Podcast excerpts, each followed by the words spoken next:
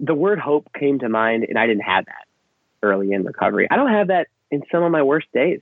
Sometimes recently, you know, in sobriety, I I've been going through a lot, man. And but again, if I come back to where I was and where I am, it's not just the material successes, but you see the propensity for hope in the hopeless. So if you think you're at a bottom, below bottom, below bottom, and it's unreachable, something's got you listening to this podcast. Something's got you in that chair in that room. Have some, don't be afraid to have hope because it's there and you can see it if you look for it. That was John DeLisa, and this is the SHAIR Podcast. It's time for the SHAIR Recovery Podcast, where we bring you amazing life changing success stories from addicts and alcoholics all over the world who share their inspiring journey in recovery. And now, here's your host, Oh. Hey, everybody, and welcome to another episode of the SHAIR Podcast. And today we have John DeLisa joining us on the show. But before we dive into John's episode, I am very excited to announce that I will finally be launching my new membership site for personal development and coaching called ShareSpace. So we have the SHAIR Podcast, which will always be for free. We have the SHAIR Recovery Network on Facebook, the private group that will always be for free. And now I will be launching ShareSpace, the Empowerment Network, which again is a personal development and coaching membership site. And for this group, SHAIR is still spelled S H A I R but stands for success, happiness, authenticity, intuition, and resilience. And I will be launching a video very soon inviting those of you who want to join me on this. This will be a paid membership site. What this group embodies is 15 years of life experience, coaching, mentorship, personal development that I have experienced. So each week, you will be able to get on a live video call with me using the Zoom software where we can all see each other and the only people that will be able to see the call, be on the call, or replay the call are the members. So you don't have to worry. This is not a Facebook Live. This is a private online meeting, but where everyone can see each other and everyone can participate. So if you're listening to this right now and you're like, oh my God, I totally want to get in on this, then send me an email at omar at omarpinto.com. That's omar at omarpinto.com and just write, hey, oh, please tell me more about ShareSpace, because this sounds like it could be the right fit for me. And in other SHAIR Podcast news, the SHAIR Podcast is now on Spotify. I know that there's a lot of you that listen to it, and I've been trying to get on there for a while now, and we're finally on there. So go to Spotify, type in S H A I R in the search bar, and then click on follow to the SHAIR Podcast on Spotify. And for this holiday season, I'd like to do the give back. And there's one person that has been the most supportive for me in 2017 when it comes to the SHAIR Podcast, and that is Mr. Christopher Lee Falk. He's the one who made it possible for me to get out to Minnesota and become a recovery coach. So, as we approach the holiday season right now, and you'd like to give someone a gift that embodies recovery, then I would encourage you to go to www.allrecoveryrings.com. When Christopher got clean and sober, he went all in on recovery. And for years now, he has been turning recovery medallions into rings that you can wear. I have three of those beautiful rings myself. So if you're looking for a gift, to give to yourself or others, then please take a moment to go to www.allrecoveryrings.com and order your All Recovery Ring today. And now it's time to read one of our latest podcast reviews. And this one comes from Gavin. The title is Life Affirming Podcast. I was lucky enough to find the SHAIR podcast early in my sobriety, and it has helped me more than I can say. I was devouring two or three episodes per day, and every interview has something I can relate to. This helps me understand my addiction and gives me hope in recovery. Omar is an amazing interviewer. He has a knack for being able to relate to people from all walks of life and all over the world. Keep doing it, man, and HP, baby. Gavin from Brighton in the UK. Thank you, Gavin. Gavin is also a very active member of the SHAIR Recovery Network and contributes daily in the group. Thank you again, Gavin, for being such a huge supporter of the show. HP, baby. Now, a quick message from Transitions Daily and then on to the show. Would you like to join a free, anonymous online group that offers a daily topic email with popular recovery resources, accompanied by a secret Facebook group for discussion? Then go to dailyaaemails.com for more information about Transitions Daily. And don't forget to share dailyaaemails.com with friends, in meetings, and with sponsees in recovery. Hey, John, thanks for joining us. Hey, oh, glad to be here. Thanks for having me. Excellent, excellent. It's great to have you on the show. And how are you feeling? I'm feeling good. How are you feeling? Couldn't be better. Ready to rock and roll, man. Definitely. This is what we're doing. We're doing it. We're doing it. All right. So, folks, today we have John DeLisa joining us on the SHAIR podcast. And uh, I got an email from John. Well, this, this, I'm going to read to you the ri- original email I got from John, but it has been. I'm glad he asked. How long Great. has it been? It's been what, six months, close to a year? Wow. Yeah. yeah, nothing much has changed, right? Well, let, you tell me if it's changed. All right. So, here's what John sent me. I've been listening to your podcast for the for the last several months, and it has been a lifesaver. I'm a traveling performer by trade. This doesn't leave a mm-hmm. lot of time for face to face meetings, but between service, like intherooms.com and your podcast, I've been able to stay very active in the AA program. My story has a lot to do with Sober Nation, whom you speak of on your podcast. Man, that's how long it's been. Real. I can't tell you how my HP has led me through this, the most miraculous moments in my recovery journey, not the least of which is bringing me here to write to you. I absolutely loved that email. So, first of all, I wanted to thank you for that. No, thanks for um, thanks for reading it, man. You're you're very active with uh, with your listener base, and that and that means a lot. You know what I mean? You're really making it about service, and I think that really is uh, a credit to the success of the show. So thank you know thank you. Well, I'll tell you this much. What I've noticed is that, you know, some of my strongest downloads are from the people in the Facebook group and just Yeah. your regular average guy. So the members that are active in the group and the stories that are just from the your neighbor next door, the guy in your community. You'd never guess, right? That's the best. That's the best part about it is you, you hear someone talk, and we have all these pre- preconceived notions, and then you hear just the most amazing things from people you wouldn't expect. Well, that's what I think, and I'm starting to learn more and more about what my listeners want. And yeah, I've had authors and I've had some people that have done some pretty amazing things. Sure. And you know, I think, wow, this is my my my audience is going to love this. And it's they're not as popular. They're not as popular as the people that they they go, you know what? I think I'm going to be able to relate to this guy even more, right? So I think they like Well, that's that's been my experience as well. Because you know, when when you do perform for a living, you don't know when to turn it off, right? And so with social media and you know all these wonderful things, I'm so happy that this exists here, the SHAIR Podcast, and things like In the Room and Sober Nation, because we're all of a sudden breaking through social media. You know, basically the the, the forum for people's lives to be shown the way they want it to, and injecting the truth that we have to find in recovery to survive as addicts. And so all of a sudden, people are like, "Oh, you can be real in front of everyone." Everybody always says, "Like, how can you just like tell it like it is and be so comfortable?" It's like, well, because truth is the way I have to survive today.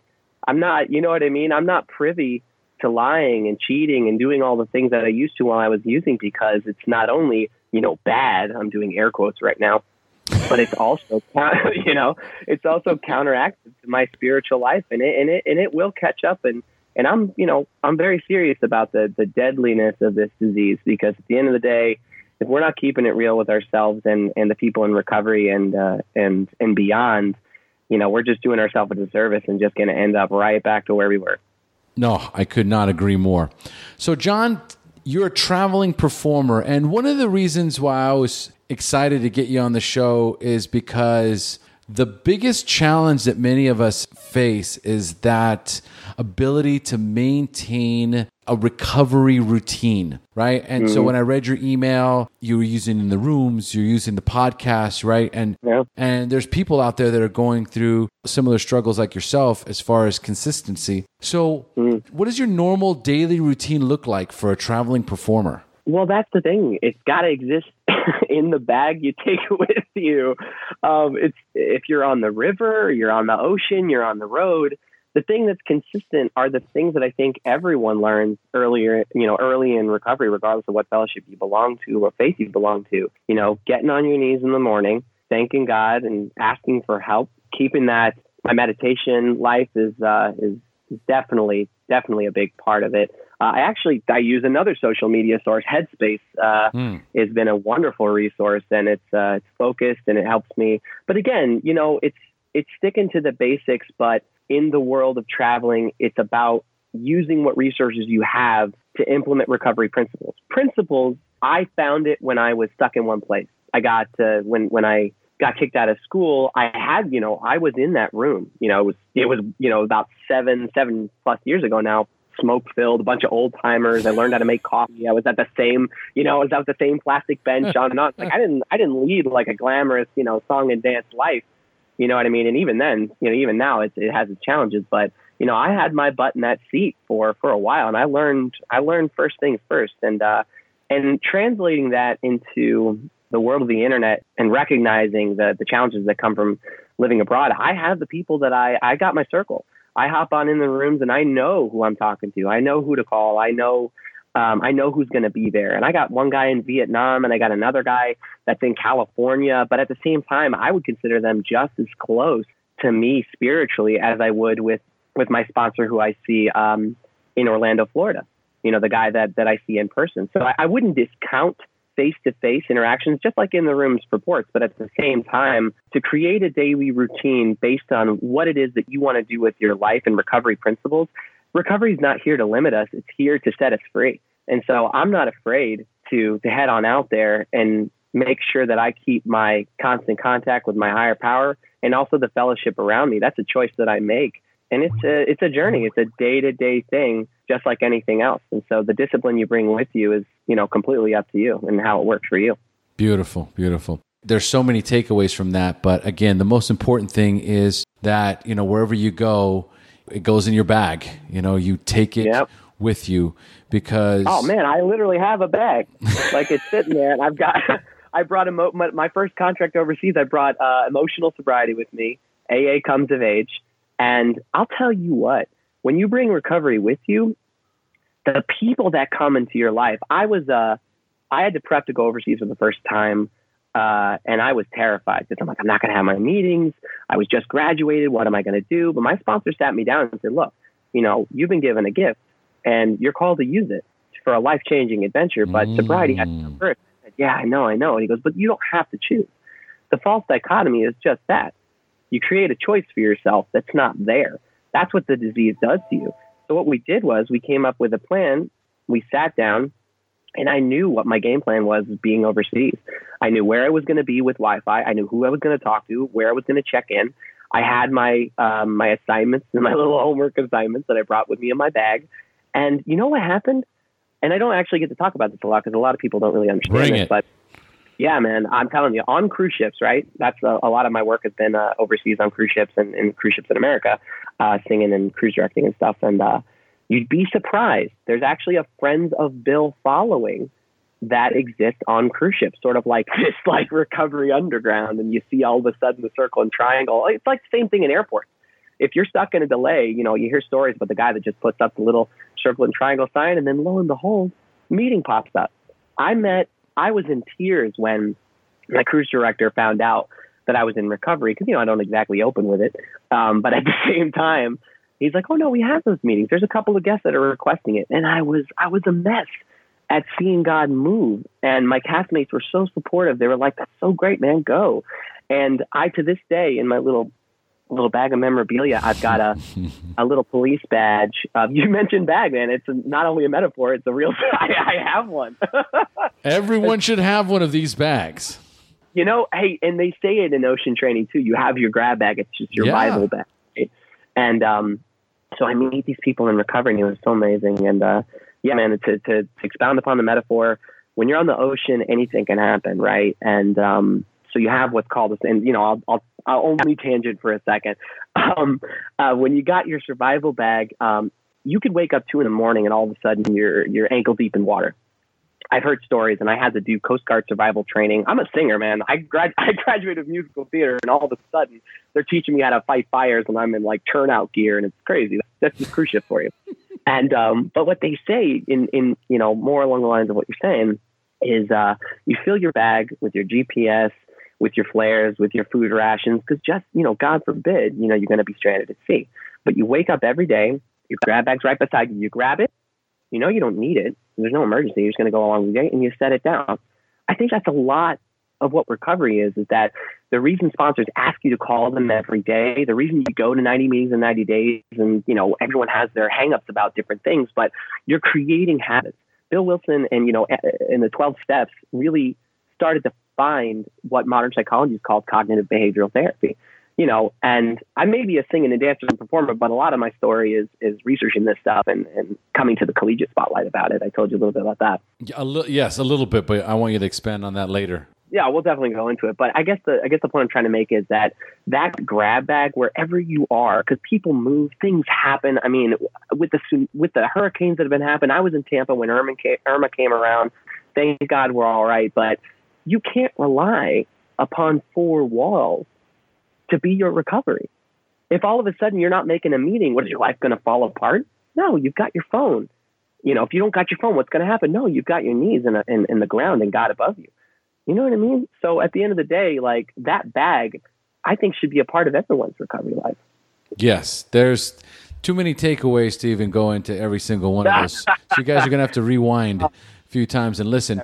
But all kidding aside, that's great advice, right? Like this could save your life. Just consciously being conscious of the fact that wherever you go, you need your survival grab bag. Period. And that's I don't right. think that enough people, you know, take that into consideration. I guess especially if you get into into, into a regular routine. You have a regular home. We become complacent, yeah. and we're like, why aren't we growing? Why aren't we changing? Well, because you're not assessing what's in your bag and what's necessary. You're leaning on the things that mm. early in recovery got you to where you are, but you know the steps call for growth, grow yes. or die, man. And and we, uh, I know it says in a bunch of literature that we seized to this program like the drowning for life preservers. And I got to tell you, I was around a lot of life preservers for most of my career, and I still am, and that's that's the truth. So, what does your spiritual practice look like? It's a it's an interesting story. I was I was raised Catholic, and so you know that comes with a whole bunch of stuff and uh, a lot of history there. But um, as I got older, you know, I, I became kind of hard headed, and but today it's very much about energy and it's very much about understanding. I like the quote from Rudy, right? You know that movie with Sean Astin. Uh-huh. You know, the, the Notre Dame. Yes. The priest goes to him, and he's you know he's all confused. He's all Sean Astin. And he goes, uh, he goes, all my years as a Catholic priest, he goes, I know two things: that there is a God, and I'm not Him. and so, to be honest with you, it doesn't need to go a whole lot further than that. Even though I do enjoy the Eastern mysticism, I do enjoy spirituality as a concept. The more complicated that this alcoholic and addict makes it, the worse my life gets. So I tried to keep it as simple as possible. And that's that's about uh, uh, I know I need to seek guidance. What that looks like today is just something I trust, and that's about it. Beautiful, beautiful. I love it. All right, so tell us, John, how old you? Well, no. First of all, tell us how much clean time you have, and when is your anniversary date? I actually just passed my anniversary date. Uh, September fifth, 2011 uh, is my sobriety date. I've been sober about six years. Congratulations. Funny story behind that is my first meeting ever mm. was September 5th. September 5th, uh, 2000. Okay, I got clean and sober in 2003. Okay. So that was 2002. So 2002, September 5th, and I'll never forget that, that date. Like when I hear it, I'll never forget it because that was the day. Ain't no coincidences anymore. Right. That was my first clean date, right? My, mm. my next clean date was May 26th, 2003, and that was yeah. you know the last time I had you know that was a, that was my first 24 hours clean and sober was on May 26th. It takes that year, and I I, I have the same because I came into the rooms uh, in May of 2010 actually, and so that relapse is I think is an important important thing to say out loud because a lot of people think it's got to be that one ship wonder, and it, it it really doesn't have to be. What was the date? May what? Oh man, May 10th. Okay, okay, okay. I was going to say if it was May All right, so I 26, got another one? 2010, and it was, you know, I was like, oh my Oh, God. I love I'm looking for Right? anything. well, we always are. That's that's how we that's how we get by. I hear that. So tell us what it was like the first time you drank or used drugs, and more importantly, how did they make you feel? I think back to that day, and I thought about how it made me feel because I remember you asking people this question, but I, I've come to know it as the way it made me not feel. Hmm. uh, in in that moment, and that's I think an important distinction to make as we go along in recovery. But uh, yeah, man, I was in college, Florida State, woohoo, go no, and uh, I, yeah, I mean that's the thing. I mean that's what it was, man. It was it was it was college. I was an adult, and I'd never touched a drop of anything in high school. So when I took that first drink, I I. I was like, I'm 18 now, so I'm going to make some adult decisions. and uh, I wanted to fit in, you know, I wanted to go to the party and the seniors had this house and I was this new kid in this big program for musical theater and I was terrified. I said, you know what? I'm going to do this. I got to give it a try at least once. And it was uh, Sam Adams because I liked the commercials. So there, there, there's the first bit of alcohol thinking for you. Yeah, but I love Sam Adams. That was a delicious beer. I hated it. Really? I, t- I'm, I swear to you, I took a sip and I said, drinking's not for me. And I thought, I was like, all right, good. I gave it a shot. And then this really cute girl comes up to me right? Mm. And she, uh huh. And she goes, Have you tried wine? And she gave me a little sip of the rose, and I have a big sweet tooth. So not only what I'm, t- I'm, t- I'm sucking on a lozenge right now just because I'm getting over cold, but just to let you know. Yeah, I, I have to listen. I didn't force myself to listen to your sugar podcast, by the way. The girl on that, I will. Trust me. Anyway, anywho, so all, all kidding aside, I um I took that sip of rosé and the sugar kicked in, the sweetness. I didn't taste the alcohol, but I all of my problems melted. The the the tunnel vision kicked in, and then I proceeded to drink every unfinished glass. I swear to you, I went from beer sucks, alcohol's not for me, to wow, this is great. And uh, I tried some other substances that night in the way of uh, in the way of the marijuana, and um, I remember spinning out of control, uncontrollably vomiting, waking up in my apartment the next day, not knowing how I got there, saying, "I got to do that again." you know, I do. have- Actually, I do. so that was the way it made me feel was invincible, and I, like most addicts, have a big problem with vulnerability. And here was, and I'm a big fantasy nerd, right? Comics, all that stuff. Um, here was my potion. Here was my elixir that I could take, and I had a shield. I my own fears didn't get to me. Other people didn't get to me. No girl was unapproachable. I was I was indestructible, you know, and um, and I think a lot of people take that for granted, especially young people in sobriety, and they think it's a phase. But I'll tell you what, there is a way to find out for sure, and you will know if you're paying attention, and uh, you'll know. So yeah, that was the first time. John, you are all warmed up, buddy. Oh yeah, So, John, it's time for you to share your story, the battle against drugs and alcohol, the wreckage it caused in your life when you hit rock bottom, and then finally your journey into recovery up until today. So, John, take it away. man, I appreciate that. I was, um, man, I uh, it's been a while since I told my story, and uh, I, I spit out the lozenge. I'm taking this, I'm taking this serious. But it was, um, yeah, it was um, college. Uh, 2008 is when I first entered into the world of drinking, and now before that, I'm the oldest of eight kids. You know, because I know a lot of people talk about their families here, and uh, really, it, it was tough. There's a lot of divorce, a lot of trauma, which I'm, you know, just exploring now with the steps, and uh, and it was it was hard to cope because a lot of coping in my family, for better or for worse, is you know just buck up and carry on, buck Mm. up and carry on, and you know to an extent you you have to, you know. And I was the oldest, and um, and I had a lot of a lot of little ones below me that uh, that I saw suffering, and I felt powerless. Right, the thing that the program, all the twelve steps say we should embrace, and I said, oh no way, no way am I gonna, you know, I need to feel powerful. So my whole life, I was looking for the thing that would make me feel powerful, and um, I'm I'm kind of this musical freak in nature. I'll I'll say it out loud, and uh, I can I can pick out a melody. I'm a composer, and I you know uh, music just comes natural to me, man. And, and I, I recognize now now that as a gift of God, but I claimed that power because people paid attention. They uh, girls would notice me as I got older, like in middle Mm. school.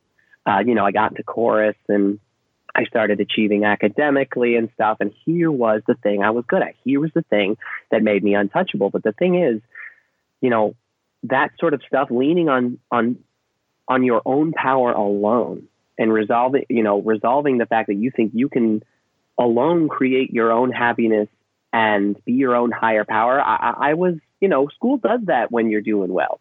You feel like kind of a demigod, you know, and popularity and and being good and getting accolades, you know, to a normal person is supposed to encourage success and confidence.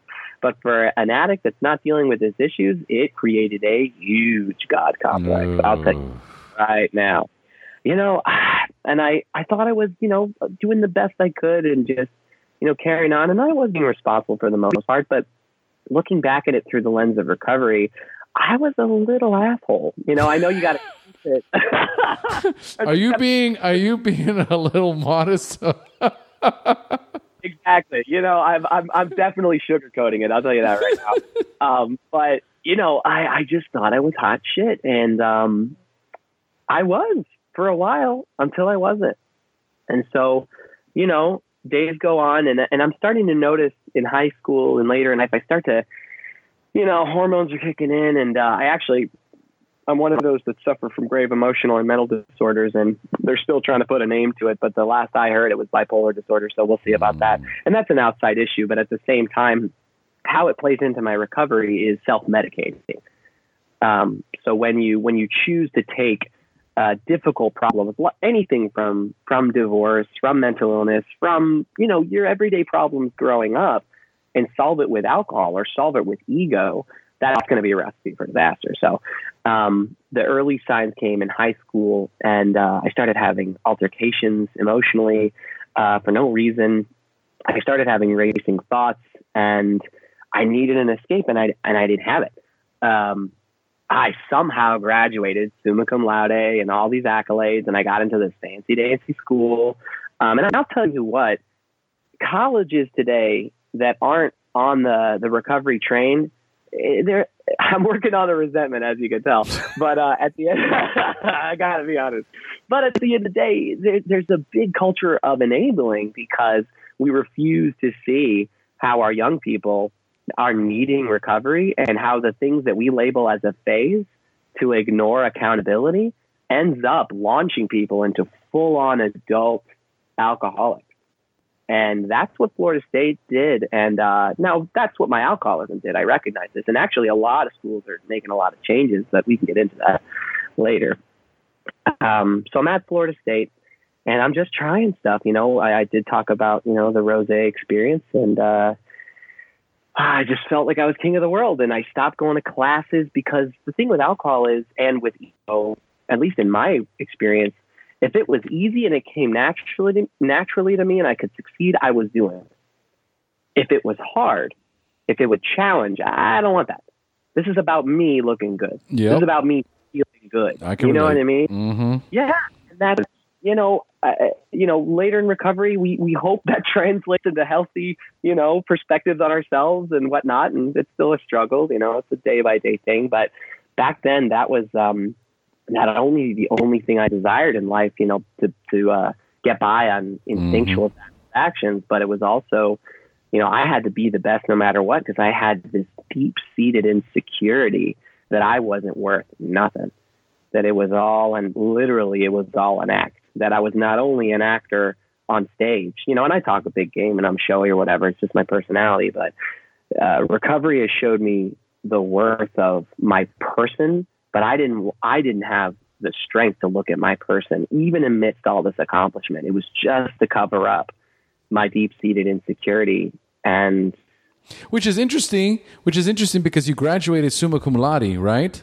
Uh and, and and you were you're an actor, right? So you were acting in school. You were getting all these accolades. I'm sure. I'm I'm assuming the girls were right there in the mix. oh my gosh, it was like a it was like a, a it was like a buffet. It was awful. It was It's called. and I, I yeah, recognize Yeah, yeah. There is a god complex, no doubt about it. That's that's going to kick in. that's the truth. But it's what's interesting is that with all of that going on around you, you still have all these insecurities. because it's the things we don't address. You know, it's the things that, and a lot of people skate by until until disaster hits. And that's exactly what happened with that first drink. It was the floodgate that con- that actually instead of opening, which is what I feel recovery did, um, it shut the doors even harder. And the thing about that is the soul, uh, in the words of uh, Melody Beattie, a great uh, AA and codependency writer, Mhm. the soul will have its way. I may be paraphrasing it. I'm pretty sure I, I am, but the soul and and your higher power, that knock, that itch, that hole, it, it gets louder, man. And um, for those that think it's harder, you know, the easier, softer way is they think, you know, it's the, the drugs, the alcohol, you know. Hey, if alcohol still worked, I was thinking this the other day when I was listening to your podcast. If alcohol still worked, that'd be great. I sobriety and feelings and all these things. This is really tough. Like this is this is a lot. But at a certain point, all the doors you keep trying to slam, that knock just got louder and louder and louder for me. And I stopped all the things that I was really good at. All of a sudden, I stopped being good at. I stopped showing up to school. I stopped showing up to class.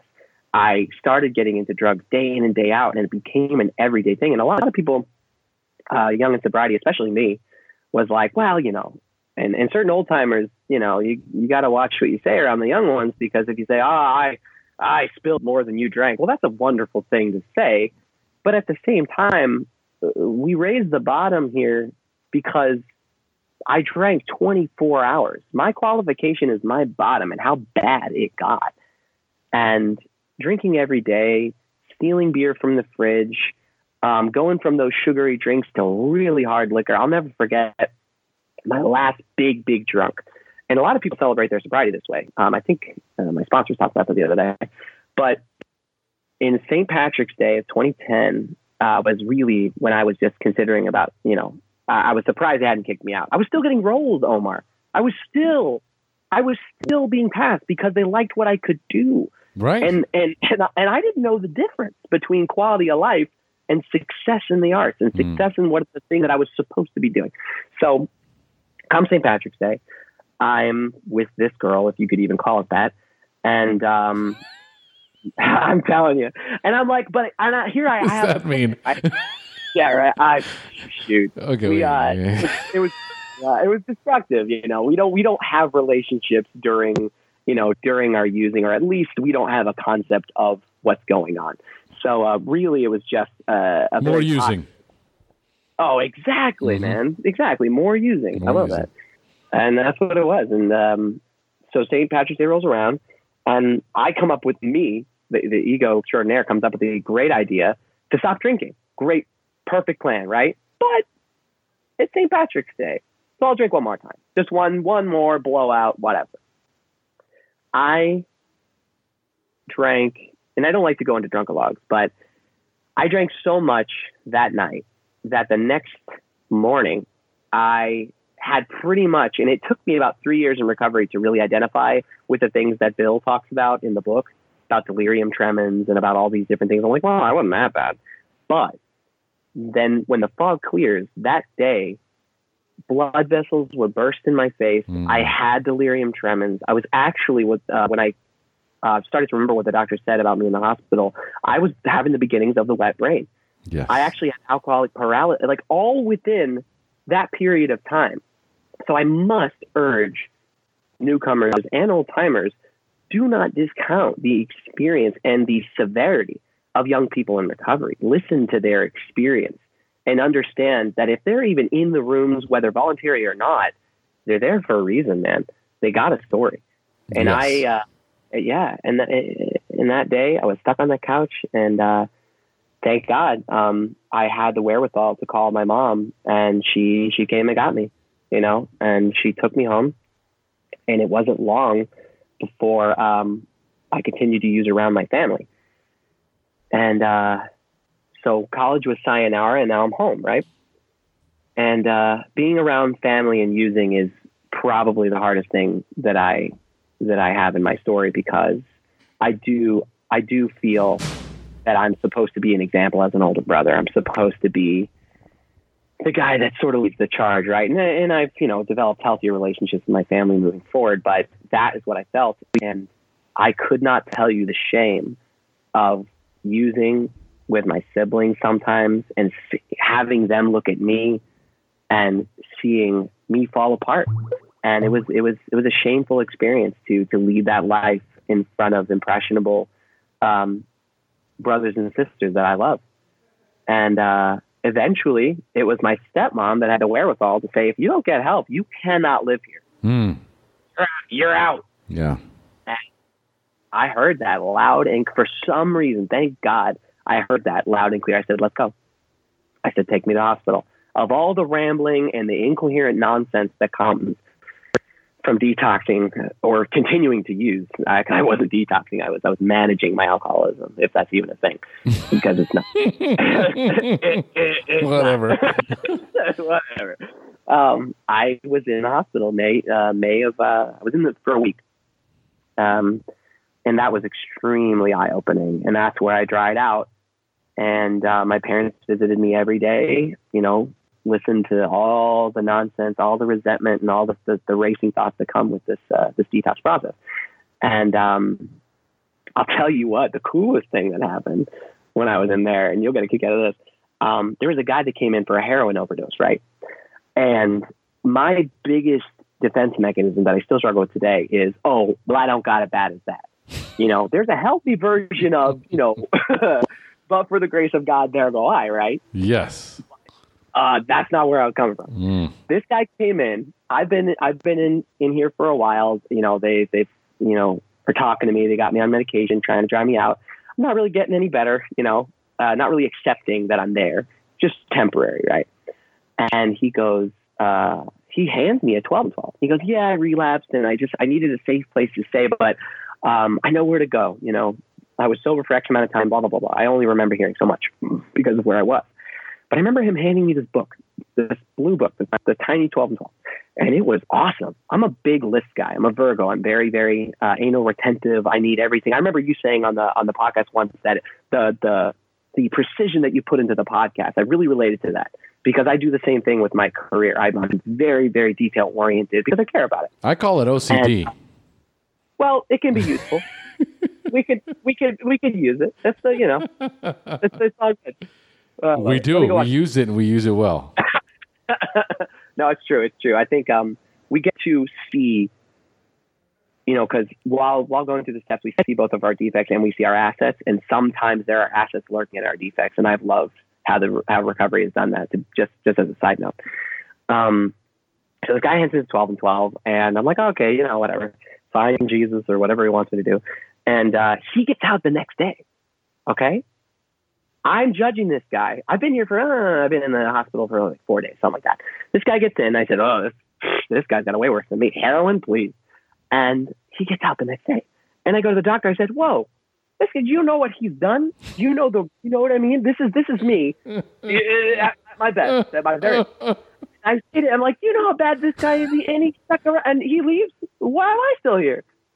And that's, and I couldn't see in that moment that that's exactly why I wasn't going anywhere. Uh huh. Uh, I was such in a in an alcoholic fog that I couldn't function, and uh, and it didn't hit me till later in sobriety that um that that was a blessing that I saw demonstratively what a guy can that can relapse from such a hardcore substance can use the 12 steps to know exactly what to do. When we were talking about that grab bag, that guy not only was in a was in a facility, but he made himself, I'm gonna cry now. he made himself of service to me, and he admitted where he was instantly because of however much time he had in the room. He was a little older, and he was out and he was back on his feet. I hope that God is back on his feet, and um, and that was a demonstrative example, even in that state, of the power of this thing. You know, and um, luckily I did get out.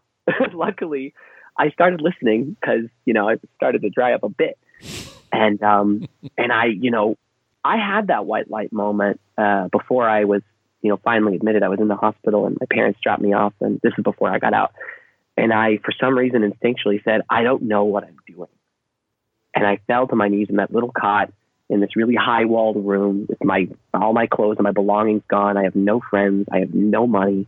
I've lost every scholarship that I've worked so hard for. And the only thing I remember, I don't know what time of day it was, but I said, I don't know what I'm doing. God, what have you got? Mm. and I saw a light. I think it was the sun. It could have been whatever you want to describe it as, but I was instantly aware of a hope beyond myself. Now, cultivating a relationship with that and dealing with all the hangups, that's what the steps are for. That's what the meetings ended up being for later in recovery. But that moment, you know, of surrender and that example in that hospital were two very, very powerful examples for me in recovery, early recovery, I should say. Um, yeah. So what happened then? Something else happened. I'm sure because that was, that was seven years ago. that sent you. You went back in time, didn't you? Uh, man, you know, uh, it's the curse of the performer. I, you know, I've uh, all of a sudden I have to put myself in those shoes, but uh, I did. I, You I did did. Good. Was, um, you did good. Ah, thanks. Yeah, I appreciate it. It was, uh, it was, it was necessary. You know.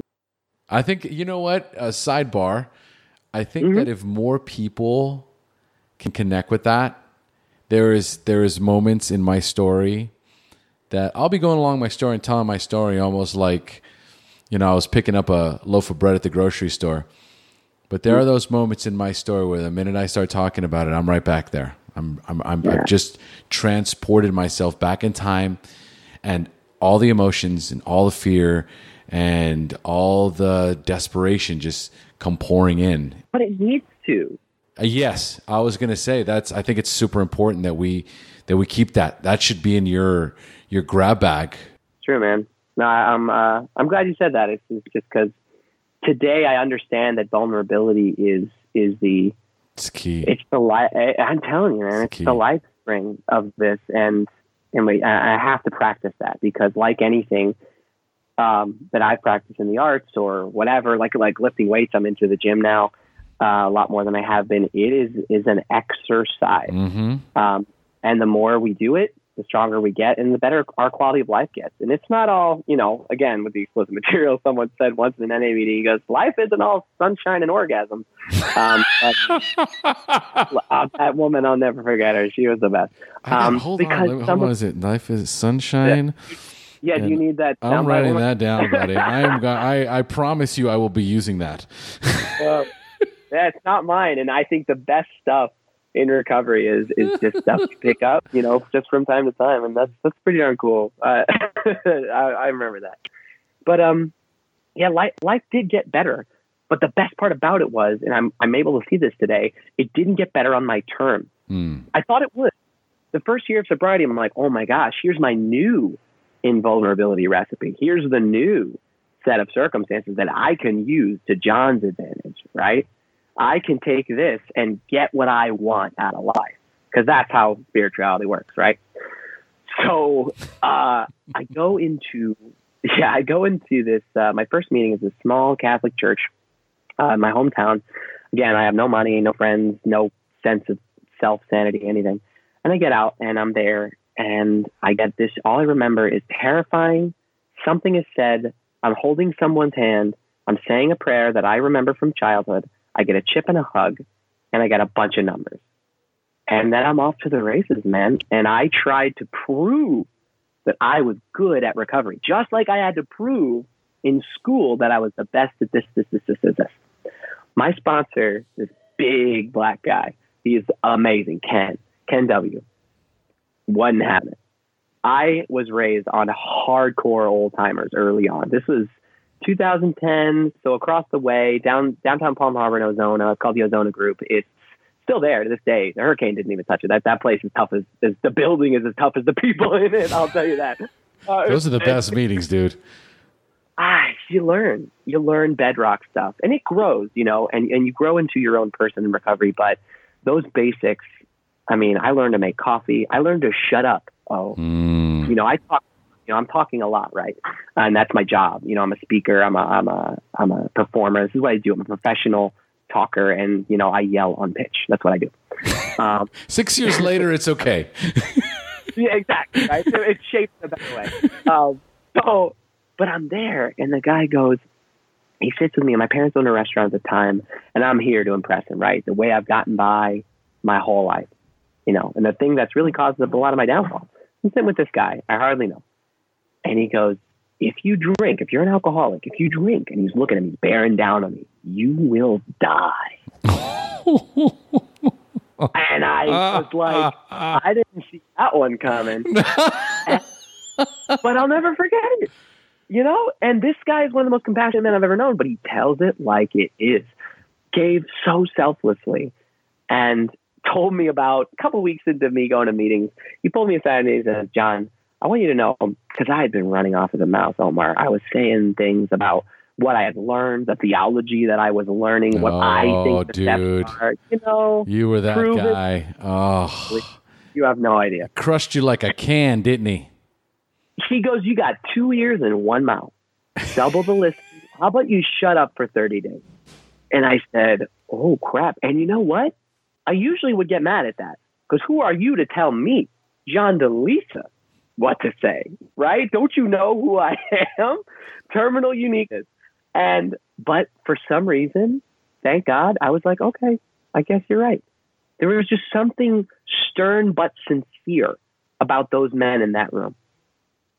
And I don't like cigarette smoke. I, I kind of smoked when I was a, you know, when I was in, uh, but I'm a singer, you know, and I'm very sensitive about all this sort of stuff.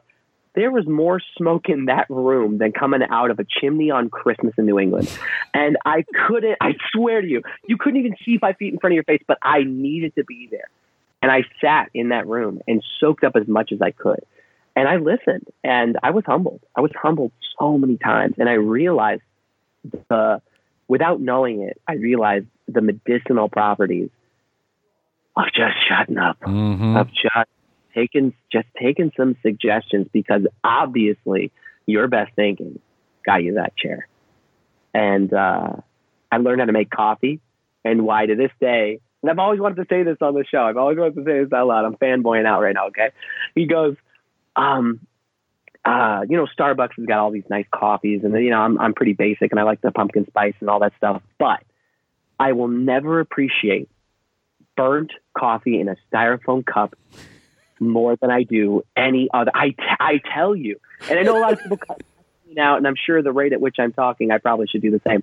But I, uh, I, it's just you develop you develop a taste and a hunger for the opposite of how you've been living, and it's Mhm. baffling, man. It's it's amazing to watch yourself go. What you thought is so counterintuitive to how you thought life was going to get better for you.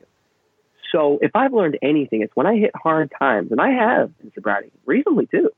Um, that my best thinking and my first reaction to fix, fix, fix, prove, prove, prove. I'm like, wait a second. You got two ears and one mouth. Spend some time listening. Spend some time stopping for a second. And it's just proven so healthy for me. And, um, but, you know, like I said, after that year, I did get accepted back to school. My old school, Florida State, wrote me a letter. And it's funny, I, I had like almost a year of sobriety and I wrote Florida State. I said, okay, I'm ready to come back. I'm ready to come back now. Um, I'm good. I'm sober, by the way. I, I don't know if you knew this. And she goes, well, maybe this isn't the best environment for you. They're so sweet, right? They're so Mm. and I was like, oh my gosh, I just got rejected. But here's the cool part, and here's the God part about this. There's this woman, and uh, she was the head of the musical theater department. And she just, she was the only one that sat down with me in the midst of it all and really knew there was a problem. No one else wanted to know about the problem, right? Because no one else needs to. Everybody operates in a me, me, me culture. But in, in recovery, we have to listen to each other and we have to share our vulnerability. And I don't know what it was about this woman, but she saw it. And she wrote me a letter of recommendation to UCF. And I went and I had my second chance. And there it was. And Orlando, man, if you ever get the chance to go, that is a recovery hub. And I had at that point, you know, I thought I was going to go about the old way of doing it. I said to myself, I said, uh, I have to give this another shot. Maybe I'm not an alcoholic. And now that's an important question. That's something that I don't think you should shy away from early in recovery. Because the longer you sit with that question and you really don't have that answered, it really does need to be smashed, man. Um, because I sat with that for a while and I looked towards my sponsor, I looked towards the book, and I was like, okay, how do I do this? Controlled drinking. I took a shot, I put it down, and I was I was almost off to the races again, man. In the second in the, the second time back at college. Here I am gonna actually graduate, you know, and I'm doing the right thing and and it just hit me. like a ton of bricks that uh, I was most certainly still an addict. Mm-hmm. And, uh, and so I guess, you know, I got back into the rooms and, uh, you know, I uh, I don't know how much time we got. I don't want to bore you with too many particulars, but uh, it was um, Plenty it was of time. like, oh, well, all right, great. So here comes some particulars. Um, there was um, there was a girl, not a romantic interest, funny enough, and she was reading a small. This is when I was in the experimental phase of my recovery. I'm back at school, back at UCF, thinking I'm hot shit. You know, back to the old way of thinking because Mhm. that's gonna that's gonna help. And uh, there's this girl, really cute, holding a, a, a tiny big book, like a little little tiny incognito. And the asshole that I am, I go up to her. I said, uh, "Hey, what you reading?" And she goes, "Oh, uh," and like, yeah, because that's that's fucking appropriate. Go up to a girl that's trying to like read an, an anonymous program and try to like grow spiritually. Yeah, let's let's let's wreck that. God. So I go up. Douche. Tell me about it. Yes, with a capital D. For real. So anyway, yeah, you're right. So I The go up. 13th stepper. Oh man, I tell you what, that is something my current sponsor, like he laid down hard because there's nothing worse than ruining it for someone. But I'll tell you, this girl was strong. She did not buy into my bullshit. But you know, I said, so what are you reading there? I'm hitting on or whatever. And I said, does it have anything to do with serenity? And she goes, oh my gosh, and someone in recovery. And I said, well, no, no, I'm not. I'm not in recovery, but I certainly know a thing or two. And she took me to Panera, and I thought it was this date, and I was going to explain to her how I wasn't an alcoholic anymore, all these revelations that I had after my year of sobriety. And she says she listened so politely. This is the miracle of this program. She listened so politely the whole time. And she goes, Oh, okay, uh huh, uh huh. Hey, you know, I'm going to a meeting later. Do you want to come? Because clearly the shit that I was saying made no sense. Clearly I was rambling off at the mouth and I wasn't coming to no solid conclusions. And I sat in that room and I listened to the experience of young people for the first time.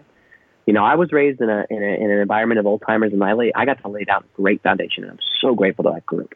And I go, I still go, oh, when I'm home.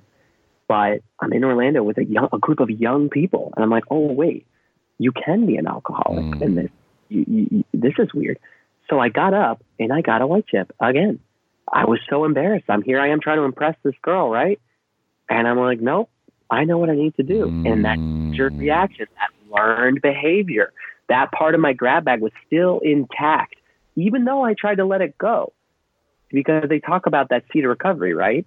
That once seen, it can't be unseen. You know, once uh, what what do they say? We're uh, if you're an alcoholic and you're in these rooms hearing what we're saying, we've probably ruined drinking for the rest of your life Oh, yeah. you know, if, if you're not, you know, great, good for you. Hats off to you, as it says. But um, I knew what I needed to do that day, and I did it. And uh, you know, I, I made a habit of going to meetings, and I started again. You know, while I was in school, and you know, I still excelled, and there was definitely a superstardom that was forming similar to the way that I experienced in school prior when I was using. But I was keenly aware and I'll tell you what, this is the program and not me. Because there's no, I know what comes from me when I get success, man. I go off with it. But what came from me from being in those rooms and then experience success in that university and beyond and professionally, I needed to be in the rooms just as much. And this is key, man, for me, this alcoholic. I needed to be in the rooms just as much, if not more, when I experience success than when I'm at a new emotional bottom. Oh, yeah. Dude, Ego. it's like it's huge. It Mhm. works both ways against us, and this addiction. They say it's cunning, baffling, and powerful. That's not just when you're passing the liquor store, man. That's when they're throwing best actor in Orlando at you. That's when they're throwing. Hey, do you uh, do you want to publish a paper on alcoholism? Hey, we want to talk about your story. I knew I had to hold so tightly to what I was learning in those rooms because I cherished my sobriety more than finally for the first time in my recovery. And this is we're talking because I haven't mentioned timeline now. Uh, we're talking uh 20, 2012, 2013, uh, maybe like 22, something like that. Um, 22, 23. And uh, I knew that that my recovery was more important than my success, and I never thought that I'd say that in my life. I never thought that I would think that. And a lot of people, either listening now or the people that I've talked to in the rooms, they're so keen on what it is they want to do and what, what it is their life should look like. But I'm telling you, do not be afraid of handing over everything because the things you get back, you can't come up with. No. Uh, you know, I cannot fathom to this day or in my wildest dreams could have made up the life that I have now and the person that I am now. And so, um, but yeah, good things are happening in UCF and, um, they, uh, the, the, there was an honors in the major program and I'm, you know, I'm singing and dancing, doing the whole thing and doing pretty well and uh, grades are good and I'm loving it and I'm learning for the first time. I'll tell you what, you know, when you have life experience to add to someone in the arts and singing and acting and stuff, you'd really be surprised at how you actually relate to material and you're a real person instead of, you know, da, da, da, da, da, da, da, and all that stuff. Um, so go figure that it makes me a better actor, you know, and a more honest performer, which is I, I'm beyond grateful. So while that's all happening, there's this honor in the majors program. I had this itch to to be of service with my art. And God put in front of me, I believe, God put in front of me. Uh, it's called the Bill Clinton Global Initiative. And um, there was this man, uh, Tom Hall. He actually is pretty. He's pretty out there, you know, in the world of recovery and in collegiate recovery. So he's he's uh, we we we spoke before I, I talked on any because I'm I'm a semi authority. I'm sort of co-founder of this whole thing, but I'll get to it. Um, so we, um, my buddy Tommy and I, uh, we got to create a play and we got to create a theater company because uh, we wrote a grant to Bill Clinton and the Clinton Global uh, Foundation, and they gave us ten grand to fly out to ASU to present in front of a world audience what recovery was for kids in college. Oh, wow, dude, you have no idea the fire that's lit under me. Mm. This is a big reason that I'm still so active in different areas of recovery besides that plastic chair and that smoke filled room that we talked about prior. It's because there is a world at large that is ignorant. And it's people like you, and I'm, you know, I'll toot your own, I don't care. It's people like you, and it's people like Sober Nation, it's people like in the room that are organizing things that are still maintaining solid recovery principles, still making it about the other, still making it about service and recovery and, and, and getting better and growing you know, in these steps and, uh, and, you know, becoming a better human being, but getting it out there, destigmatizing this, right? And, um, so that happened and I'm sitting there. I'm one of 40 people on the floor of 800 worldwide participants, people that are studying women's uh, women's rights, uh, sciences. The Ukraine conflict was going on; they were there. I was talking to environmentalists, and here I am, this theater kid that's basically drunk telling a story. And people responded, man. And it was so cool to be able to use the arts uh, to to to further a cause I was really passionate about. And uh, the result of that, you know, I sort of have a mini regret about it, and it's it, it resurges back in my life in different ways. Um, but I wasn't done with the stage. You know, I wasn't done performing. I, I still that's my first love, and I wasn't ready to take on that much responsibility as a as an artistic director. I'm only like 24, 25 at the time, and I was completely overwhelmed at the reaction. And so after my story was told, I sort of handed it off to Tom Hall, who I mentioned before, and he um he created uh, what's called the Collegiate Recovery Center over at UCF, and you, they have a, they have an app. It's called uh, the Point at UCF, I think. Yeah, that's what it is. The Point at UCF, and it's this uh, the health center took my project and the response that it got on the on the world level and the the paper that I wrote. I'm a published academic. Go figure. I thought I was just a uh, you know like a talking figurehead, but it turns out that when you care about something and you and you commit to honesty, you'd be surprised the lengths that you'd be willing to go. uh, you know what I mean? To get your truth spoken. I mean, I'm sure you can relate with this show. You know, um, you, you, you took something you're passionate about and, and creating something great and, and the world responds accordingly because we need more of it, especially today. It does. Yeah.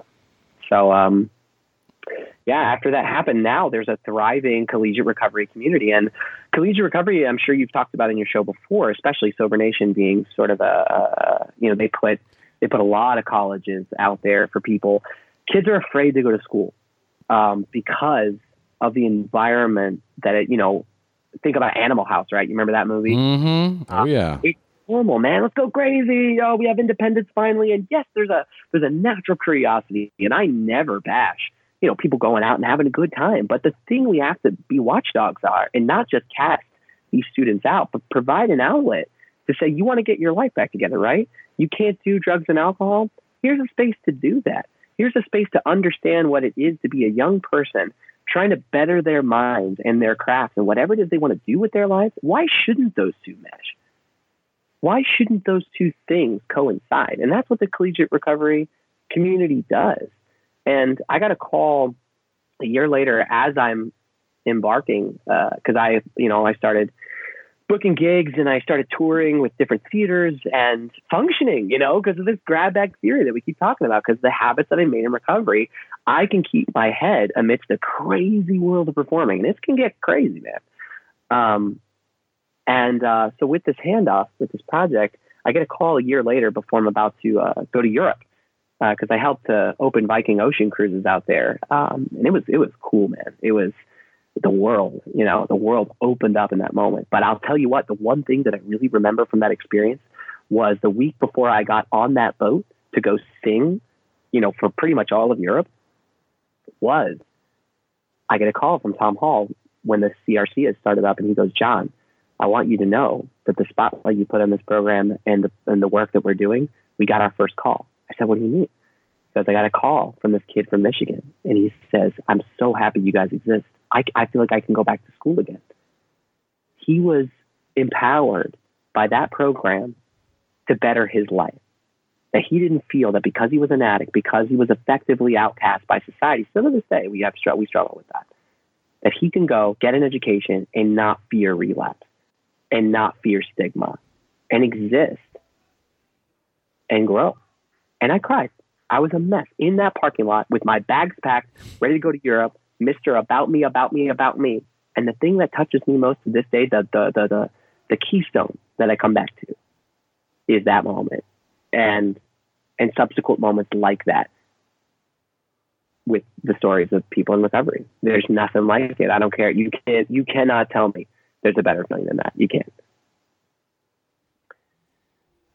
so yeah, so that's the story. Uh, well, yeah, I mean, and, and here we are. You know, I'm a, I'm a performer, and, and I'm still doing it. And I had some hard times. There's been a lot of death in my family, a lot of um, a lot of feelings. You feel a lot, you know, when you when you get sober, and, and when the when those feelings come back, if if you aren't practicing the stuff, it's going to be too much. And at times, it felt like it was. I've had some of my lowest moments in sobriety, and uh, and again, I, I don't like the moniker that my best day sober is, is better than my worst day drunk. I hated some of the things that I've experienced in sobriety. But what I've loved is that I have the tools and the fellowship and the sponsorship and that grab bag to become stronger through it. There's a um you know what tempering is? Like when you're making when you're making swords? No. So the tempering process to be tempered, to have a temperament, a strong temperament, now there's a temper, which is a totally different thing. But I, to have I got one of those. Temper, yeah, uh, you, you and me. I'm a, I'm Italian and Jewish. Like, come on, oh, like it's, shit. it's too much. I know how to wield, wield like a sword. Funny enough, but I'm trying not to. I'm trying my best not to. Um, to temper is to be stuck into the heat. To take a sword, to be stuck into the heat at a hundred whatever degrees it is, to be pounded on by a hammer, and then cooled. And that process happens over and over again. That's how you make swords. Look up any YouTube video on a, like a, a traditional sword maker, whether it's from medieval times to making a samurai sword. It's crazy. My sponsor likened it to that. And I said, why am I going through this? Why am I experiencing this? Why do I still feel? Because you're supposed to. Because you're supposed to be put into the fire. You're supposed to go through these ups and downs. Wow. Because you know what? When you're cooled off, you're ready to be not only functional again, but stronger. Your bones break, they're reset, they're stronger. They're there. You can find that metaphor throughout. So I consider not in my worst moments, but in my best moments. And I'm so grateful that I that I'm I am where I am when we got to have this interview. I still struggle with emotional sobriety, but I know today fundamentally that I'm being tempered by my higher power that I choose to call God. That hammer coming down, that heat, I'm being made stronger for a purpose that I do not comprehend, that I cannot understand. And if that's as simple as just, you know, 8 p.m. Eastern time, talking to a guy in Costa Rica, giving that recovery message, so be it, man. I'm answering the call today because my my best ideas got me drunk. My best ideas, my best ego, and making it all about me got me drunk. I, I welcome, as best I can, tempering today. I really do, and that's that's where I'm at, man. That's uh, that's that's how I get by today. Man, that is there is a lot there, John. I mean, a lot, and it's it's so cool. And how old are you now? 28. I just turned 28 uh, the 15th. I'm an I'm an old man, right? You were going through so much. Like as I'm going around, I'm going, I'm going. You know, you look like you're 22, but your story sounds like you're 42. You know. and I was like, how could you squeeze so much under 30? I mean, seriously. Like uh, now, see, here's one thing that I'm deprived of too and and I, I really like uh, I'm planning to go in November. Hopefully, hopefully in November I'll be in in uh, uh, Minnesota. I think it's Minnesota. Oh. And uh, I'll be going to what's that? How close is Minnesota to DC? You come come see a show. I'm sorry, that's a side. You can edit that out. I'm gonna give I'm gonna give you tickets to come to the the. anyway, that's a whole other thing. Okay, all right. If I'm close enough, I will. But I'm gonna be there for just a week because I'm gonna get I'm gonna get certified as a peer recovery specialist. You need to do that. And the one of the reasons why I'm doing that is because of everything that you're talking about right now. Like, but because I'm here in Costa Rica, it's it's it's almost like if I was online doing this, right? It's almost like when you talk about being online and, and being at meetings, right? It's not the same. Yeah. I mean, it's doing its job, but there's nothing like getting a hug right? There's nothing like being in front of somebody talking to you, you know, your sponsor looking at you going, take the cotton out of your ears and stick it in your mouth. You're full of shit. You know, that kind of thing. And then him hugging you. You know what I mean? Like, like we need that, right? Like, I interviewed Ariel Spanville. I don't know if that name rings a bell at all, but she was also she's in collegiate the collegiate recovery community, right? So I hear it. Was that earlier in this year? Oh, that was no, no. This this was episode dude, this is episode a really long time ago. That's what episode that was. Like I don't even remember the number.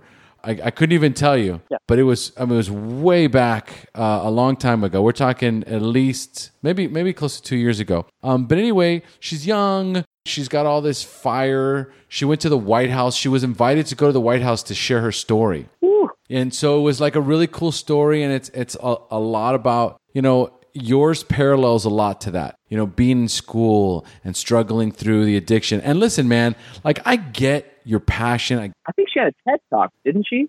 Uh, she probably did. Like she's if you Google Ariel Spanville, yeah, you will you will find you'll find her where she spoke in in, in White House, where she's been interviewed, where uh, she's been interviewed a few times. But the but the the cool thing is that you know when we talk about colleges and you talk about what goes on in there, it's funny, but you hear this thing where it's like, okay, with the when like I remember when I was you know knee deep in the drugs and alcohol, and they're like, look, man, there's a time and a place for drugs and alcohol, and that place is called college, right? So yeah. it's, it's I, I it makes sense. Yeah, and and you know the, the, movie Animal House, it's all based on that idea, right? When college Freedom was the for the first time was the best years of my life, hands down, and all I did was drink and go to parties.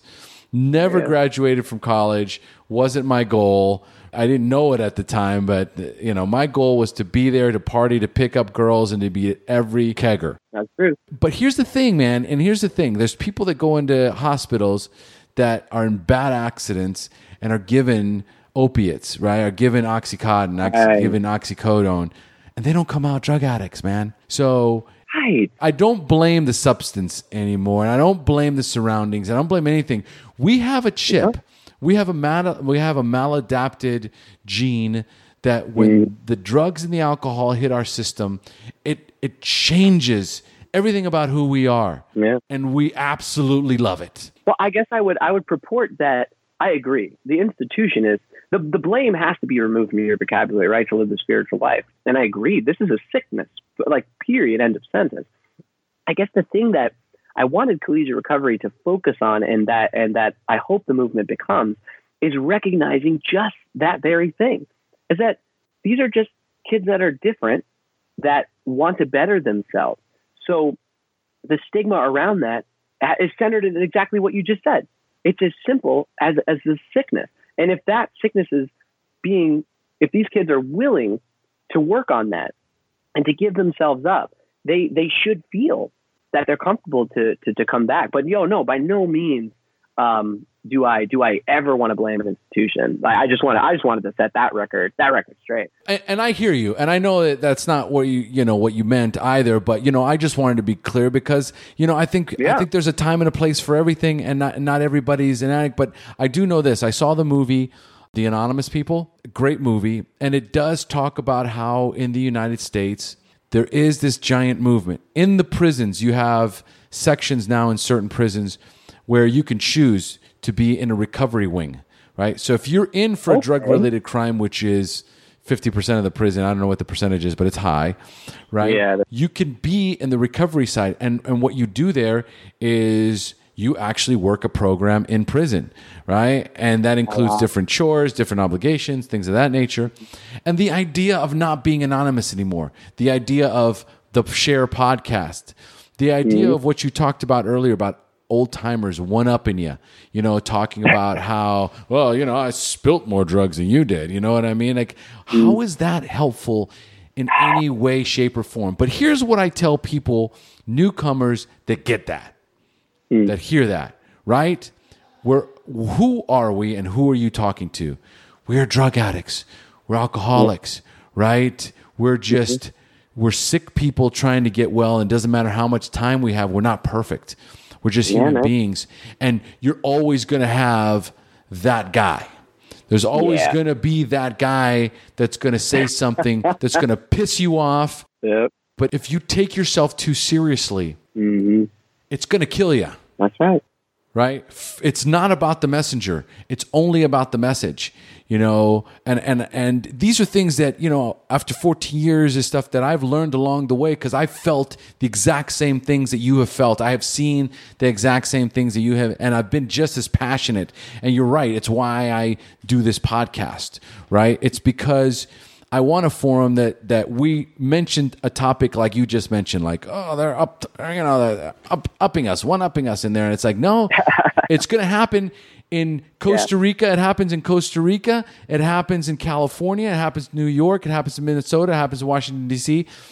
Every yeah. meeting's going to have one of those guys. But guess what else it's going to have? It's going to have guys with solid recovery. They're going to come up mm. to you after a meeting and say, hey, buddy, it's going to be all right. All right? Yeah. Just keep coming back, right?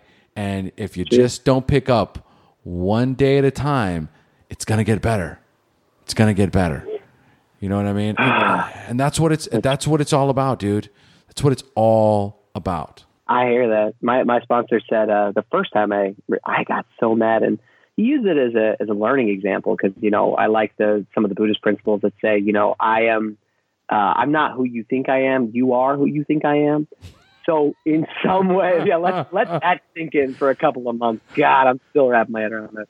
Um, he says, um, you you know our enemies or our perceived enemies are our best teachers and i realized and i caught myself running that high road like i knew something you know because a lot of people I, I can get really resentful for reasons i don't understand yet and and i see now in in that old timer experience that it, it wasn't as common as it is today as as as days change and the older i get you know and the older we all get i guess in recovery the thing that I want to watch out for is bitterness and resentment, you know? And I don't know why that guy said those kind of things. I don't know why that reaction was. I could say because, you know, he didn't get sober when I was as young as I was or whatever. I could develop all sorts of reasons. But I guess the thing that I really took away with it was it, does that guy have what you want? Mm.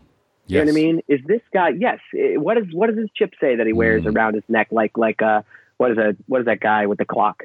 the, the oh. rapper with the clock. I forgot his name. Oh my god! Uh, you know, he has oh, I know exactly who you're talking about. You know, but that's the thing. It's like I, am glad that that Busta Rhymes. You, uh, no, um, no. That, what, I'll, I'll, go to the Google. It'll come then, to me. Yeah. Anyway, go go. Yeah. So he said. So, do you want what he has? Because we we lean a lot a lot of this culture sometimes sometimes at its at its not so best. I'll say um, leans into look at the number on my medallion, look at the time. And there are some stern truths. And I, this is a guy that grew up with a bunch of old timers.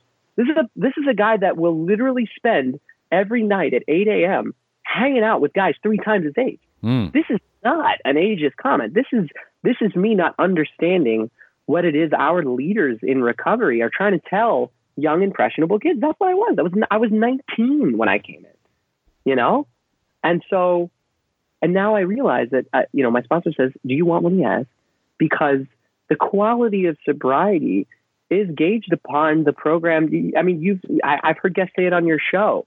Who woke up first today? you know what I mean? Let's gauge it by 24 hours, like like it says, and make it more about more about our fellow sufferers, like that guy that comes up at the end of the meeting and says it's gonna be okay. Because our primary purpose, you know, however we want to deliver the message, is about helping each other staying sober and about staying sober ourselves. So I'm still grappling with that, you know, like little little hurt, little hurt, 19 year old John, still still still carrying that around, but I'm seeing it clearer now, and I'm Yep. seeing the strength in leaning on the principles that I found in recovery because they are before personalities, man, for for a reason. And you know, and remember, John, it's not always going to be sunshine and orgasms. I told you I was going to be using that. Oh, well, that's our show, folks. That- that- uh, Oh, Flavor Flav. there he is. Thank you. Oh God. Oh man. I'm What was gonna your have point of bringing him up in the first place. well because you, you you wear your time around like a bag. Ah, I like that. Another one. Who, who the? Oh man, I'm going to use that one. Who the fuck do you think you are, Flavor Flav? Carry your fucking time around your neck like, And the best part about it, about it, no one will get what you're saying. dude, I got this now. I'm, I'm dropping, I'm dropping bombs at the meetings now. Yes.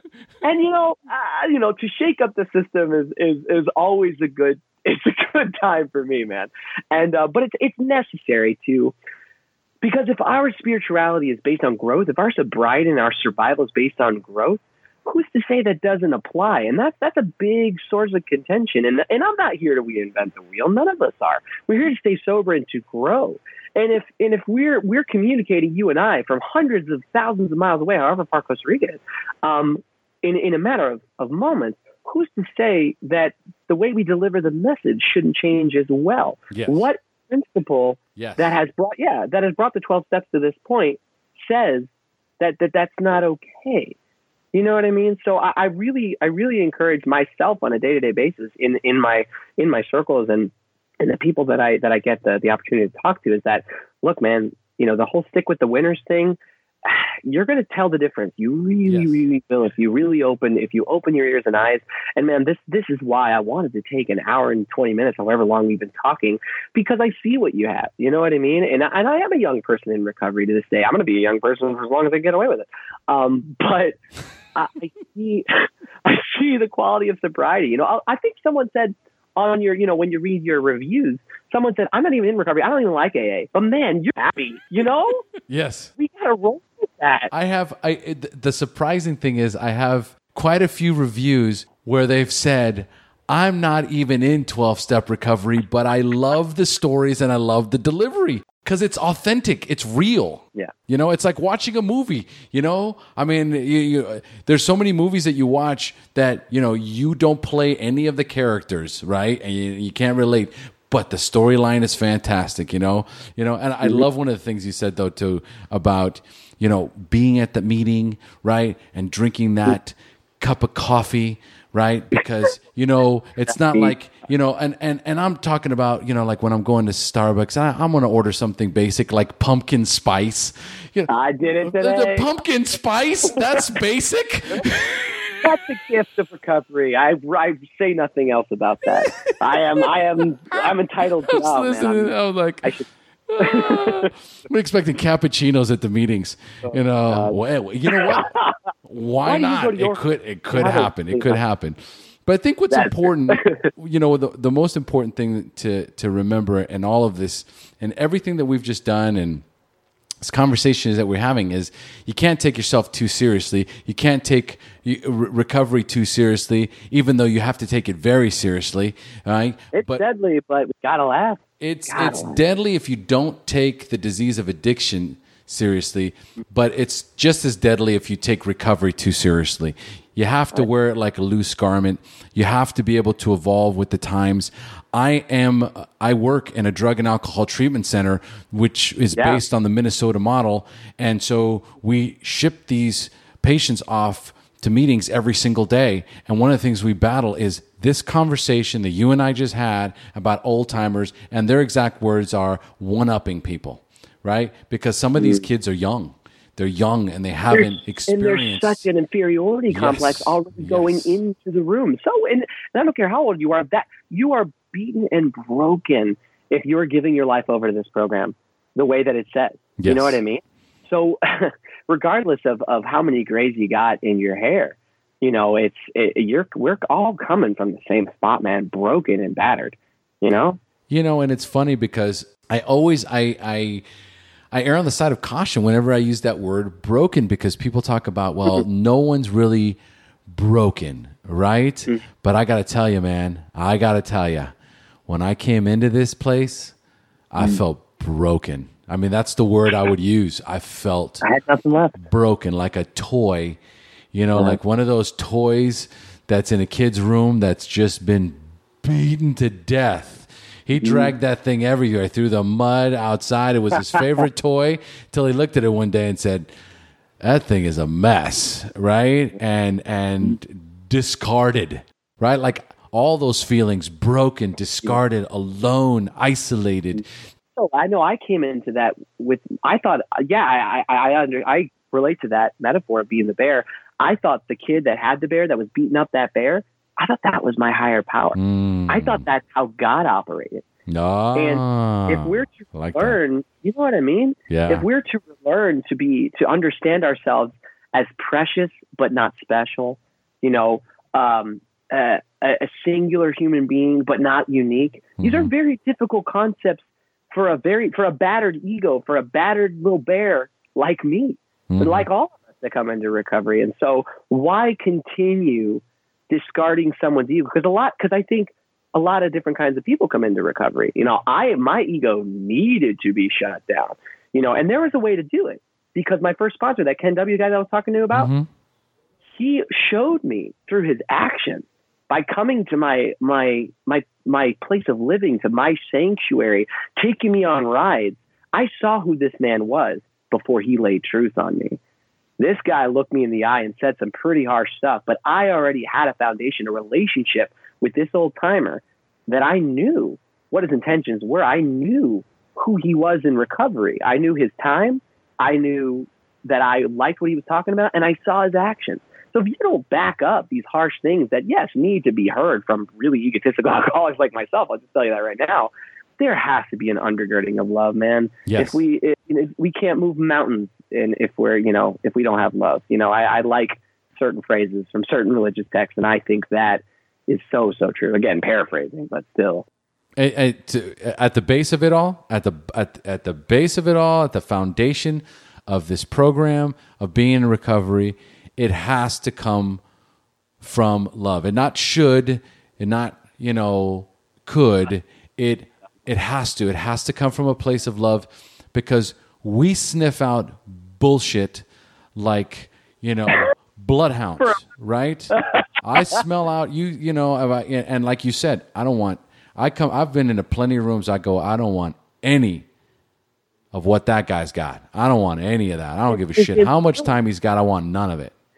I hear you. You know, and and you you recognize when someone has, you know, forgotten what it was like to walk into these rooms you know day one because they're 20 years separated from that first from that last drink or that last drug you know and somehow you lost your way you know and you forgot that this is all about love being loving being caring showing someone kindness showing them that there's a better way Hella like it is though. I feel like I'm listening. my car, man. That's what I say when I'm in my car. I'm like, tell him like it is though. It's nice. so now, but you're talking to me now. It's kind of surreal. Yeah. So I go, I go from the actor to, I go from the guy on stage to the fan very, very easily. It's, it's, uh, it's. I think it's, uh, it's a, it's something that I don't want to lose. no Is the wonder. You know what I mean? There's a Yep. wonder to this freaking program, and there's a wonder to watching God move in people's lives. I never want to lose that. and here's the thing too, man. Like you said it, because I remember, you know, just for the Clinton, you know, for the Clinton Foundation when you spoke, you know, and you were asking yourself, like, you know, well, look at all these. What you know, what do I have to offer? And you know what I mean? It's a lot of, of a lot of how we tell our story, a lot, or, or the impact that we have is our delivery. You know, we can't yeah. discount that gift. You know, no. You know, as an actor and as a guy who's not even an actor, right? But I deliver. You know, yeah, I have this gift of delivery, right? It's and, a gab. and it makes the difference. You know, when I get up on stage and I talk about my bottom and I talk about my daughter and I talk about mm-hmm. these moments in my life that when I go there, I go there. I can connect with that moment, right? And and and it's in that instant that everyone else is connecting with me. You know, yeah. I recognize that gift and if I don't use it, if I don't share it, then what's it there for? You know, and you have that same gift. Oh, thanks, man. That means a lot to hear you say that. It really, I get, I get a lot of, we call it the enjoyed it line on cruise ships.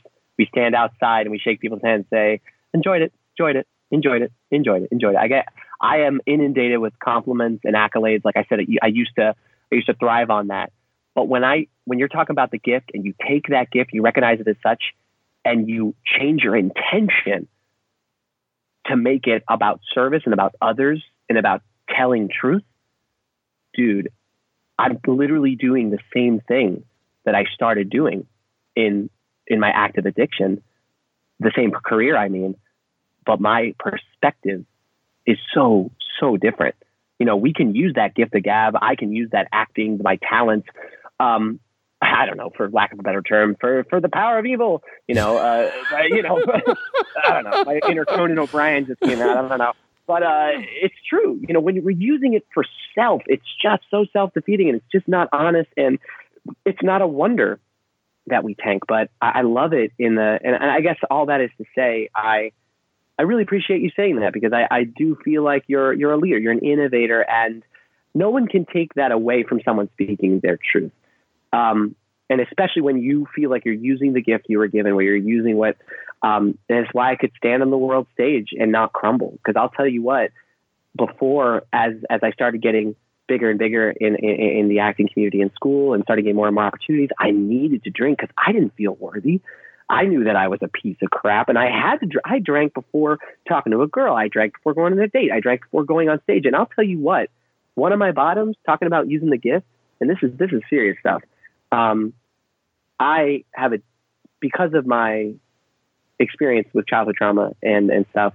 Kids are very precious to me. My godson is so important to me. I was handed my godson to be his godfather when I was a couple years sober, and it was the most miraculous thing in the world for my cousin to trust me to lead this kid um, uh, into a better life, and it was so beautiful. But it wasn't. But from that moment, a couple years back, that I was high on stage in a children's theater show, man. I was doing a show in front of hundreds of kids out of my head. And I'm used to people coming up to me in line saying, What a great job, what a great job. Kids know. Kids know when you're inauthentic. And they came up, they didn't know, I'll, I'll, I take it back. They didn't come up to me after the end of the show. I'm the star of the show, right? It's Mr. It's Mr. Look at me. And I'm doing great as far as everybody else is concerned, but they knew. And it was that moment that I solidified and I crossed that boundary. I know a lot of people on your show talk about saying, I'll never drink during this instance. We all do that. We set up boundaries and then we cross that line. That was, that was my line that I crossed. And I never want to do that again. Um, that was abusing my gift. That for me wasn't using what I was given properly. And uh, so I guess, yeah, I guess all that is to say, I'm just really glad that I get to surround myself with um, you know, with people like yourself, with performers uh, in my industry, which I thought was full of selfish people. You'd be surprised once you key into your higher power and you really, really um, keep close to these principles. You'll find a lot of like-minded folks. And as scary as it is to admit you're an alcoholic, especially in something that you want so much, like a profession or I don't know, like any goal we have in life, um, like going back to college. If you're honest with yourself and you can stand in your truth and believe that a higher power has got your back, you'd be surprised at the response around you. You'd be surprised at the world that you can see around you that you couldn't see before. Man, what you just described back there was incomprehensible demoralization. Demoralization. And Ah. and reminding I think one of the things to to remind ourselves, especially when you're telling that story, is just that, you know, we've we've all been there. We've all we've all had those moments where you look back and there is nothing but shame and guilt and remorse just riddling that moment, right? But you have an option, you have a choice. You can use that to rise from the ashes and, you know, become the person that you were always intended to be and start using your powers for good instead of evil, right? Or We do realize we're talking in terms of superheroes. Like I just want to throw that out. there. Absolutely, absolutely. All right, I wear a cape every week. There you go, man. Uh, I and it's it's it's no wonder, man. It's it's no it's no wonder that we get that that, that you get to do something like that, and I I, I appreciate that.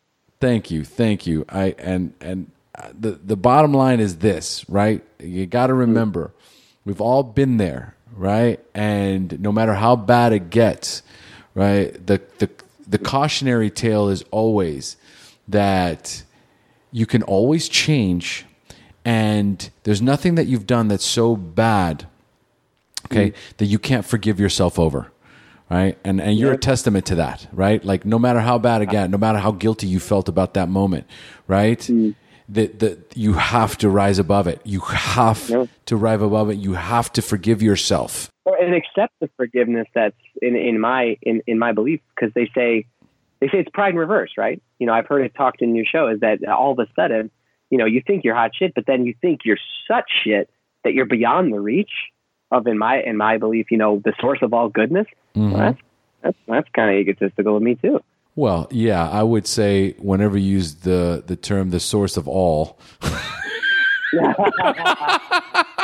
Wait a second. No, I didn't refer to me. No, but Uh, okay, well, okay. No, but you can. Con- okay, good. But you can connect. You can connect with the source that is all good, and that, That I that's, hear. that's all that's important.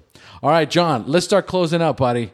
We're gonna. Yeah, we man. could we could do this for the next six hours. I mean, I can dig it, but I got to get home to my wife. So here we go. I hear. All right, so John, for the newcomers, I have Hmm. 5 questions for you about your early recovery that I want you to respond with to inspire the newcomers. Are you ready? No pressure. Yeah. Number one, what was keeping you from getting clean or staying clean when you first got introduced to recovery? going to meetings, hands down. It's um, it, you have to build these habits. You have to take the suggestions. If you think it's dumb to call someone every day, well, it's certainly better than trying to solve your own problems in the bottle. So go to, go to those meetings and follow suggestions. Beautiful. And number two, at what point did you have a spiritual awakening, that aha moment in recovery, when you accepted that you were powerless over drugs and alcohol, but for the first time had developed the hope that you could recover? You know what? I wanted to to harken it back to that like white light moment or whatever, just to think, you know, it was really cool and divine, and that was great. But then I relapsed, you know. So the the aha moment that I really had was I was with uh, I was with a roommate in college for the second time. He was a cop, and uh, I tried some controlled drinking, and I he's a total stranger. I sat with him, and we were at Buffalo Wild Wings, and I said, "Look, you have to you have to watch me. I'm an alcoholic." So I don't know what's going to happen if I have this beer.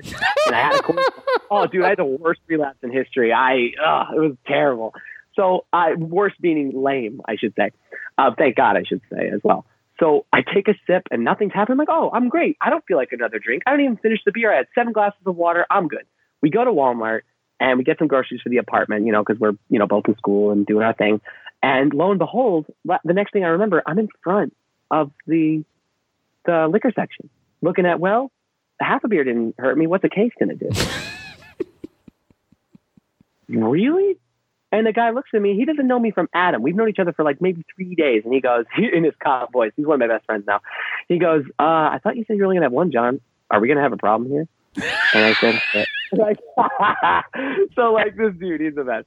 Um, and, uh, and I, it just, it snapped. And I was like, holy crap, I have an addiction. And that was it. That was my aha moment. It was that boring. It was in front of a, like a fluorescent lit Walmart liquor section. So it can happen, man. Just, just gotta, it'll hit you. Dude, that is a beautiful aha moment. Nothing, nothing like a cop, right? to stare you down and give you the cop talk, like right in the middle of your, you know, uh, what is it? The the the the uh, the obsession of the mind. yeah, I wanted my bullshit co-signed by a stranger, and instead, this guy, like, uh, who doesn't have anything invested in me, he could have Nope. just said, "Yeah, let's tie one on." Not happening. Not with this guy, and that's a god. That's a god. Act of God. He dialed that in. It's an HP baby moment. That's true. HP baby. All right. So, do you have a favorite book that you would recommend to a newcomer that you read in early recovery? Really, co- books. This might be an unpopular opinion. Books hindered my process. I'm not even going to lie to you. Books, because I'm such a, uh, I consider myself such an academic and a well spoken, whatever. I used books to justify myself. I use theology to try to trap God in the pages of books. Um, when I started reading, you know, some of these spiritual stories were wonderful and great. The best things I've ever read were with my ears, listening to other people's stories, were interacting with other alcoholics. If that's not at the forefront of my mind, I can spend hours in books and planning and list making, trying to create the world that God has already made perfect. So I, uh, Yeah, I like that justification for not reading, dude. That's strong. I'm just a guy that doesn't like to read. Um, no, no, no. I, okay, if I if I were to say, I'd say the 12 and 12. I think it is a wonderful, wonderful in-depth look at um, at these principles that have that have uh, flowered into so many so many uh, uh, recovery programs. It's it's it's just wonderfully written. The more I read it, the more you get out of it. It's uh, yeah, I would say that the 12 and 12, beginning to end. Awesome. All right. So, number four, what is the best suggestion you have ever received? Why don't you try shutting up for 30 days? That's a great suggestion, dude. I talk too much, and and it's true. You know, the your best thinking and your best idea, and and please, you know, whoever's listening to this or whatever, and whoever I talk to is just like, don't take it so personally, man, because it, you do get better. You don't get inundated with like this AA doctrine. You still you still are you know recovery doctrine. You still are a, a a living independent human being. But man, couldn't you just stand to try something different? Like in all honesty. So I needed to hear that and that that was the best suggestion I got, and I'm I'm glad that, that I that I took it. Buddy, I got the same suggestion, so you know I'm feeling you. I'm absolutely. He goes, my sponsor when I came back from my relapse, he said, "Are you willing to go to any length?" I said, "Yes." Okay, so you're going to go to 90 meetings in 90 days, and for the first 30 meetings, you're going to show up and not say anything ah. because there is ah. absolutely nothing that's going to come out of your mouth that anybody's going to want to hear. You know, like I got the same old school shit. Like I tell this to some of the guys that are new, they're so delicate. You know, like, oh, never let somebody talk to me like that. You know what I mean? But I was just desperate, desperate.